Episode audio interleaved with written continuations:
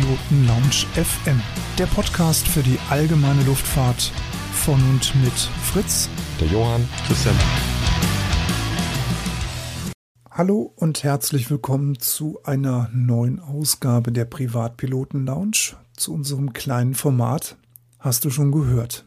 Ich bin Fritz, ich begrüße euch recht herzlich an den Podcast-Playern, freue mich, dass ihr uns wieder runtergeladen habt und begrüße auf der anderen Seite ganz herzlich den Johann. Grüß dich. Hallo liebe Zuhörer und Zuhörerinnen. Ich habe heute für euch wieder einige News und auch einige Vorstellungen für weitere Events mitgebracht. Fangen wir mit den News an. Auf der Seite des Aero-Kuriers findet ihr von Samuel Pichmeier den Artikel Rotax startet Initiative für Flugschulen. Diese heutige Podcast-Folge wird euch präsentiert von pilotenbedarf.de. Einfach mal reinschauen. Mit dem Programm We Fly High will der Motorenbauer BRP Rotax die Zusammenarbeit mit Flugschulen stärken. Ausbildungsbetriebe sollen davon profitieren.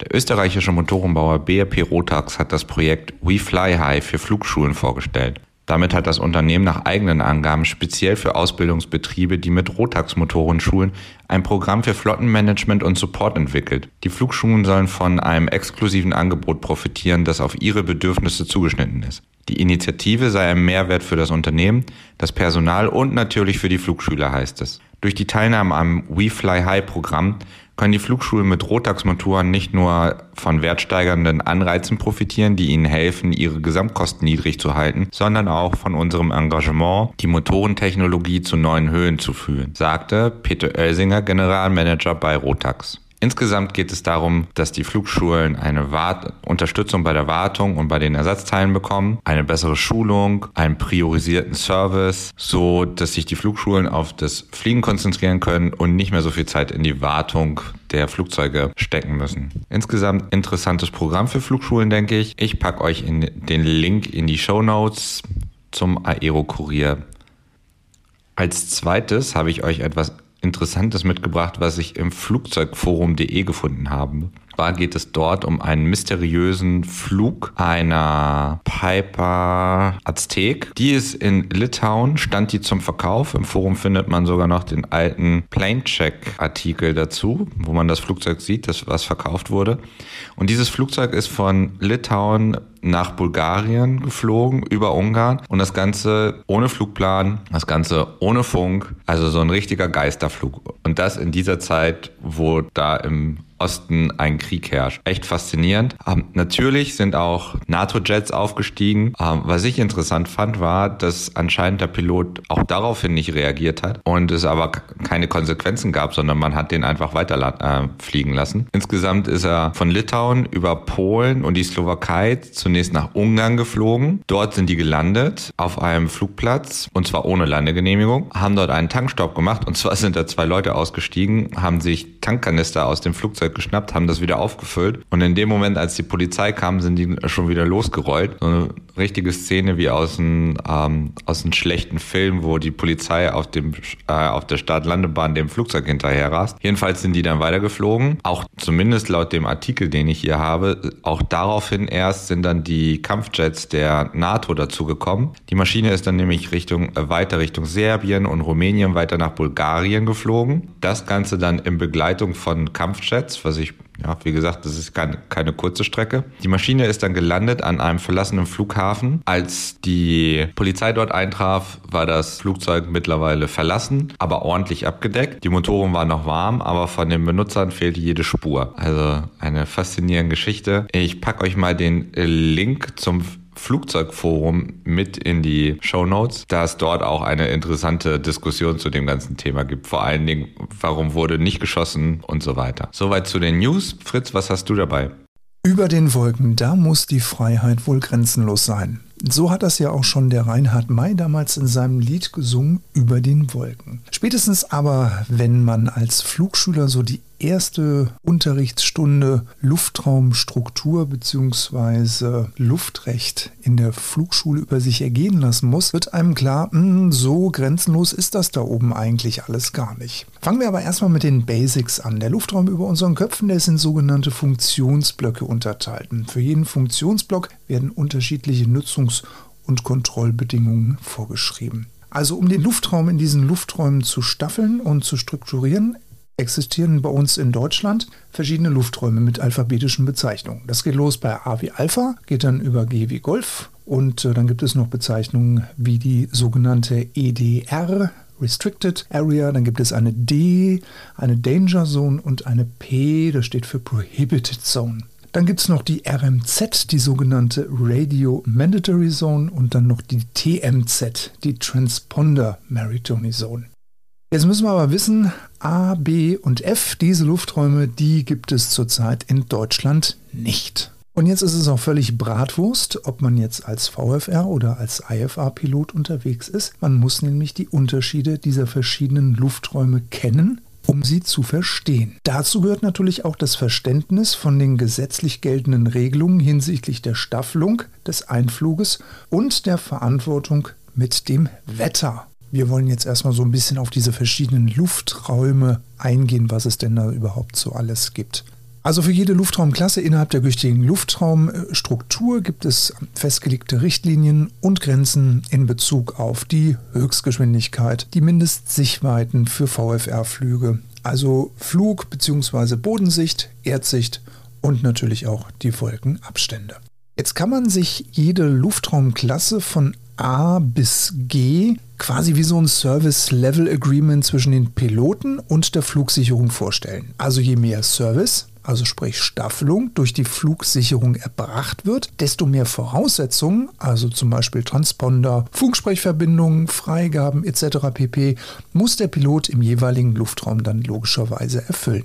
Der allgemeinen Ordnung halber möchte ich hier an dieser Stelle natürlich auch auf die Lufträume Alpha und Bravo eingehen, wobei es diese beiden Lufträume bei uns in Deutschland, Österreich und in der Schweiz nicht gibt. Also, Alpha ist ein kontrollierter Luftraum. Hier ist nur Instrumentenflugverkehr erlaubt. Die Flugverkehrskontrollfreigabe ist erforderlich. Sämtliche darin befindliche Flugverkehrsbewegungen unterliegen einer Staffelung. Dieser Luftraum ist nicht in Deutschland, Österreich und in der Schweiz vorhanden, aber ihr findet ihn in Großbritannien und in Frankreich.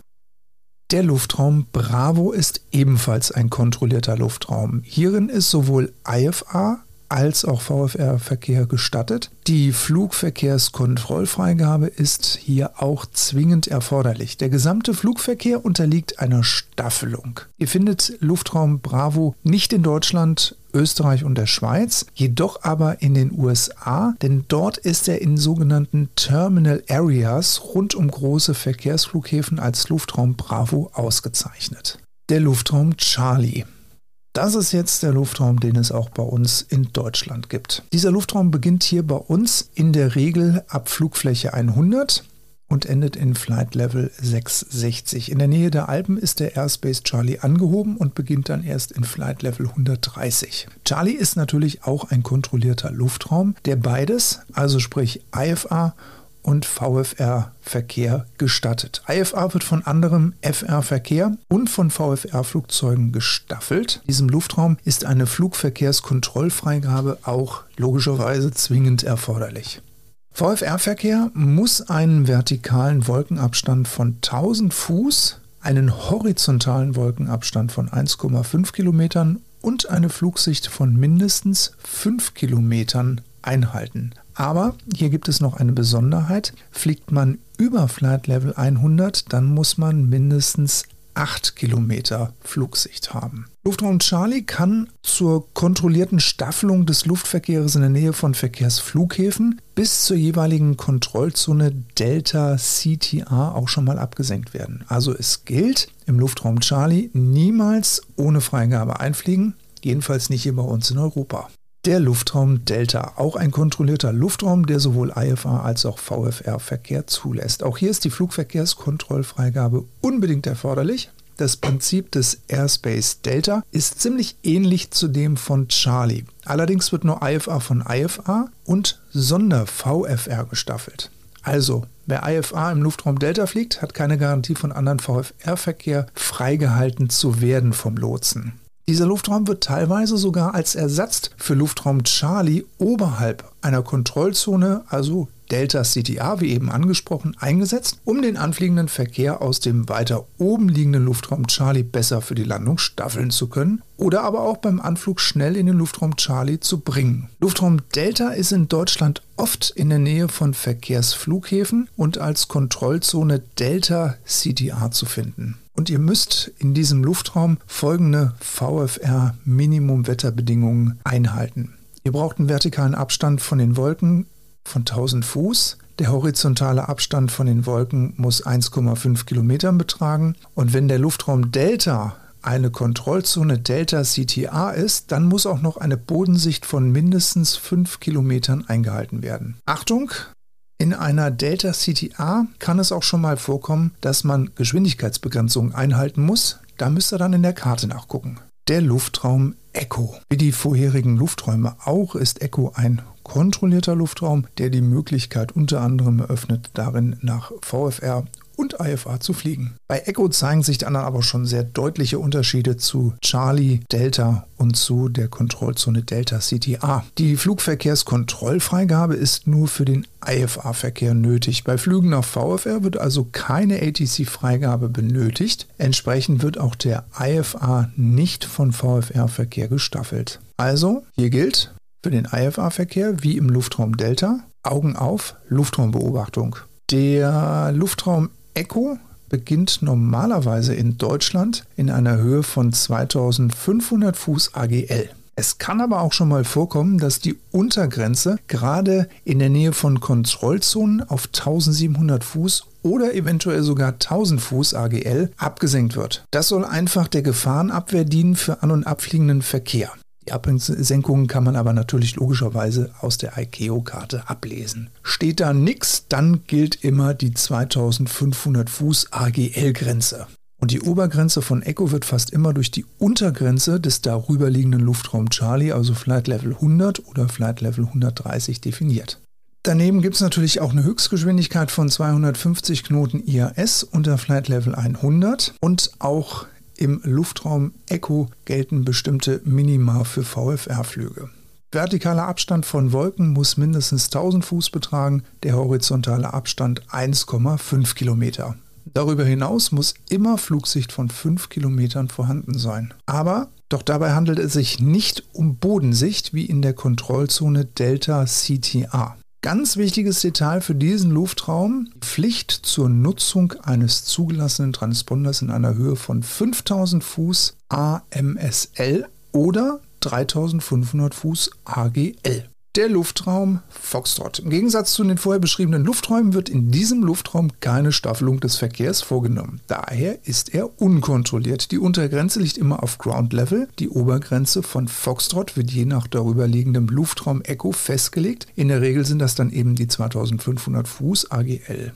Eine Ausnahme könnte zum Beispiel sein, wenn der darüberliegende Luftraum Echo beispielsweise in der Nähe einer Delta CTA abgesenkt wird. Das könnte dann zum Beispiel schon mal nach oben hin auch mal bei 1000 Fuß bzw. 1700 Fuß mit Foxtrot Schluss sein. Das gleiche gilt natürlich dann auch für die darüberliegende RMZ. Airspace Gulf. Ein unkontrollierter Luftraum, in dem sowohl IFA als auch VFR-Verkehr möglich sein kann. Es folgt keinerlei Staffelung durch ATC. Auch hier gilt es, mindestens 1,5 Kilometern Flugsicht sowie Erdsicht einzuhalten. Der Flugweg muss frei von Wolken bleiben. Airspace Golf reicht in der Regel vom Boden Ground bis in eine Höhe von 1000 Fuß AGL bzw. 1700 Fuß AGL oder auch diese 2500 Fuß AGL.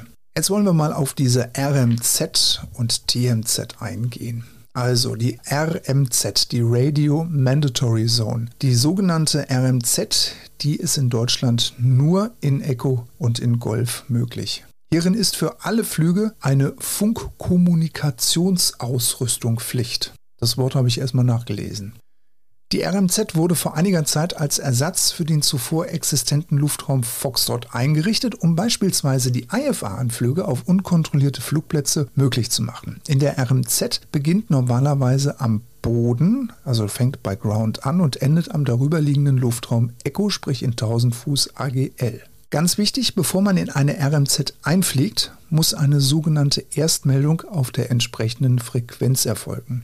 Also nicht verwechseln mit einer Freigabe zum Einflug wie bei Charlie zum Beispiel.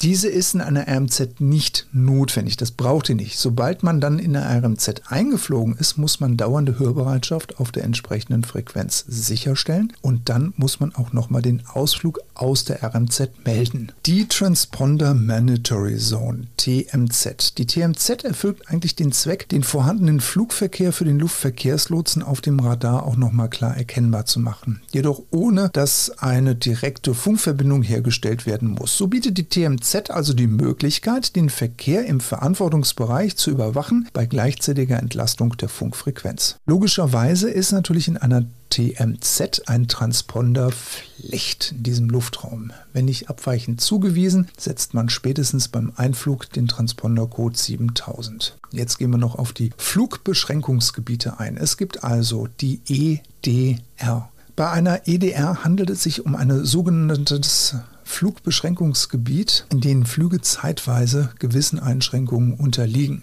Eine EDR soll den Luftverkehr vor Gefahren schützen. Da gibt es laterale und vertikale Dimensionen und diese kann man logischerweise auch aus der Karte rauslesen. Aktivierungszeiten solcher Flugbeschränkungsgebiete werden in Notems veröffentlicht, bzw. können auch beim Infoservice der DFS während des Fluges erfragt werden. Es gilt, wenn man die Zeiten einer EDR nicht kennt, dann sieht man sie als aktiv an und fliegt drumrum. Aber die FIS-Experten in Langen haben eigentlich immer die aktuellen Betriebszeiten von EDRs griffbereit. Ein Gefahrengebiet, eine EDD. Leicht zu verwechseln mit einer EDR für Restricted. D steht also für Gefahrengebiet Danger und hierin ist fast immer ein militärisches Areal zu finden, in dem Gefahren für den zivilen Luftverkehr entstehen können. Doch im Gegensatz zu einer EDR ist der Durchflug durch eine EDD nicht beschränkt bzw. nicht erlaubnispflichtig. Aber nichtsdestotrotz sollte man sich vorher beim FIS-Dienst genau informieren, ob die EDD vielleicht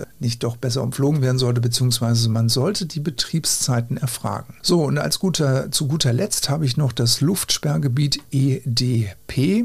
P steht für Prohibited und wird wie eine EDR zu gewissen Zeiten per Notem aktiviert. Ausdehnung und die Gültigkeit müssen zwingend beachtet werden. Allgemeine Informationen über EDPs kann man auch aus dem Luftfahrthandbuch AEP und aus der ICAO-Karte herauslesen. Aber EDPs sind in Deutschland theoretisch möglich, werden aber zurzeit nicht aktiviert.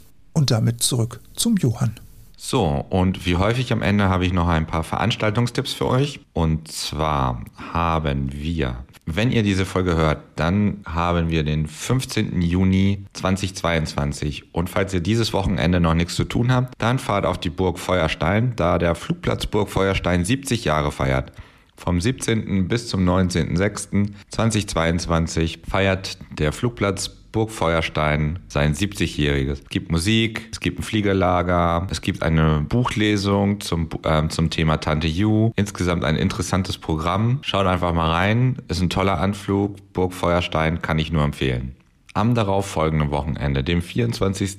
und 26. Juni, findet im Marburg schön statt das Flugplatzfest 111+2 Jahre. Und zwar ist der KVFL Marburg 1909 gegründet worden und hätte 2020 sein 111-jähriges Bestehen gefeiert, was wir ja alle wissen, alles 2020 ins Wasser gefallen ist und deswegen wird jetzt ordentlich nachgefeiert. 111+2 Jahre Flugplatzfest im Marburg. Kommt vorbei, da ist FFH, es gibt Kunstflug, es gibt Formel 1 und Oldtimer zu sehen, also wirklich was zu sehen. Das lohnt sich. Am gleichen Wochenende, dem 25. und 26. Juni, findet das neu gegründete Dolkosch statt. Ich meine, es ist das zweite Treffen dieser Art. Wenn ihr da ein paar Impressionen haben wollt, sucht einfach mal auf YouTube nach Dolkosch. Da gibt es schöne Videos, glaube von Pilot Frank unter anderem. Ist halt ein Szenetreffen der UL-Flieger am Flugplatz Dolmar. Ich glaube, das liegt im Fränkischen. Ich hoffe, ich werde jetzt nicht erschlagen, wenn ich da jetzt was Falsches gesagt habe. Vor Ort findet ihr sicherlich eine große Ansammlung UL-Flieger, ganz viele interessante. Vielleicht ist der ein oder andere bekannte YouTuber auch wieder dabei. Ich kann es euch nur empfehlen. Bei mir steht es jedenfalls auch mal auf der Liste, dort mit einem UL vorbeizuschauen. Dolkosch am 25. und 26. Juni. So, und damit habt ihr jetzt erstmal 3 Events für die nächsten 2 Wochenenden, wo es euch hin verschlagen kann. Ich wünsche euch viel Spaß, falls ihr hinfliegt, und wir hören uns beim nächsten Mal.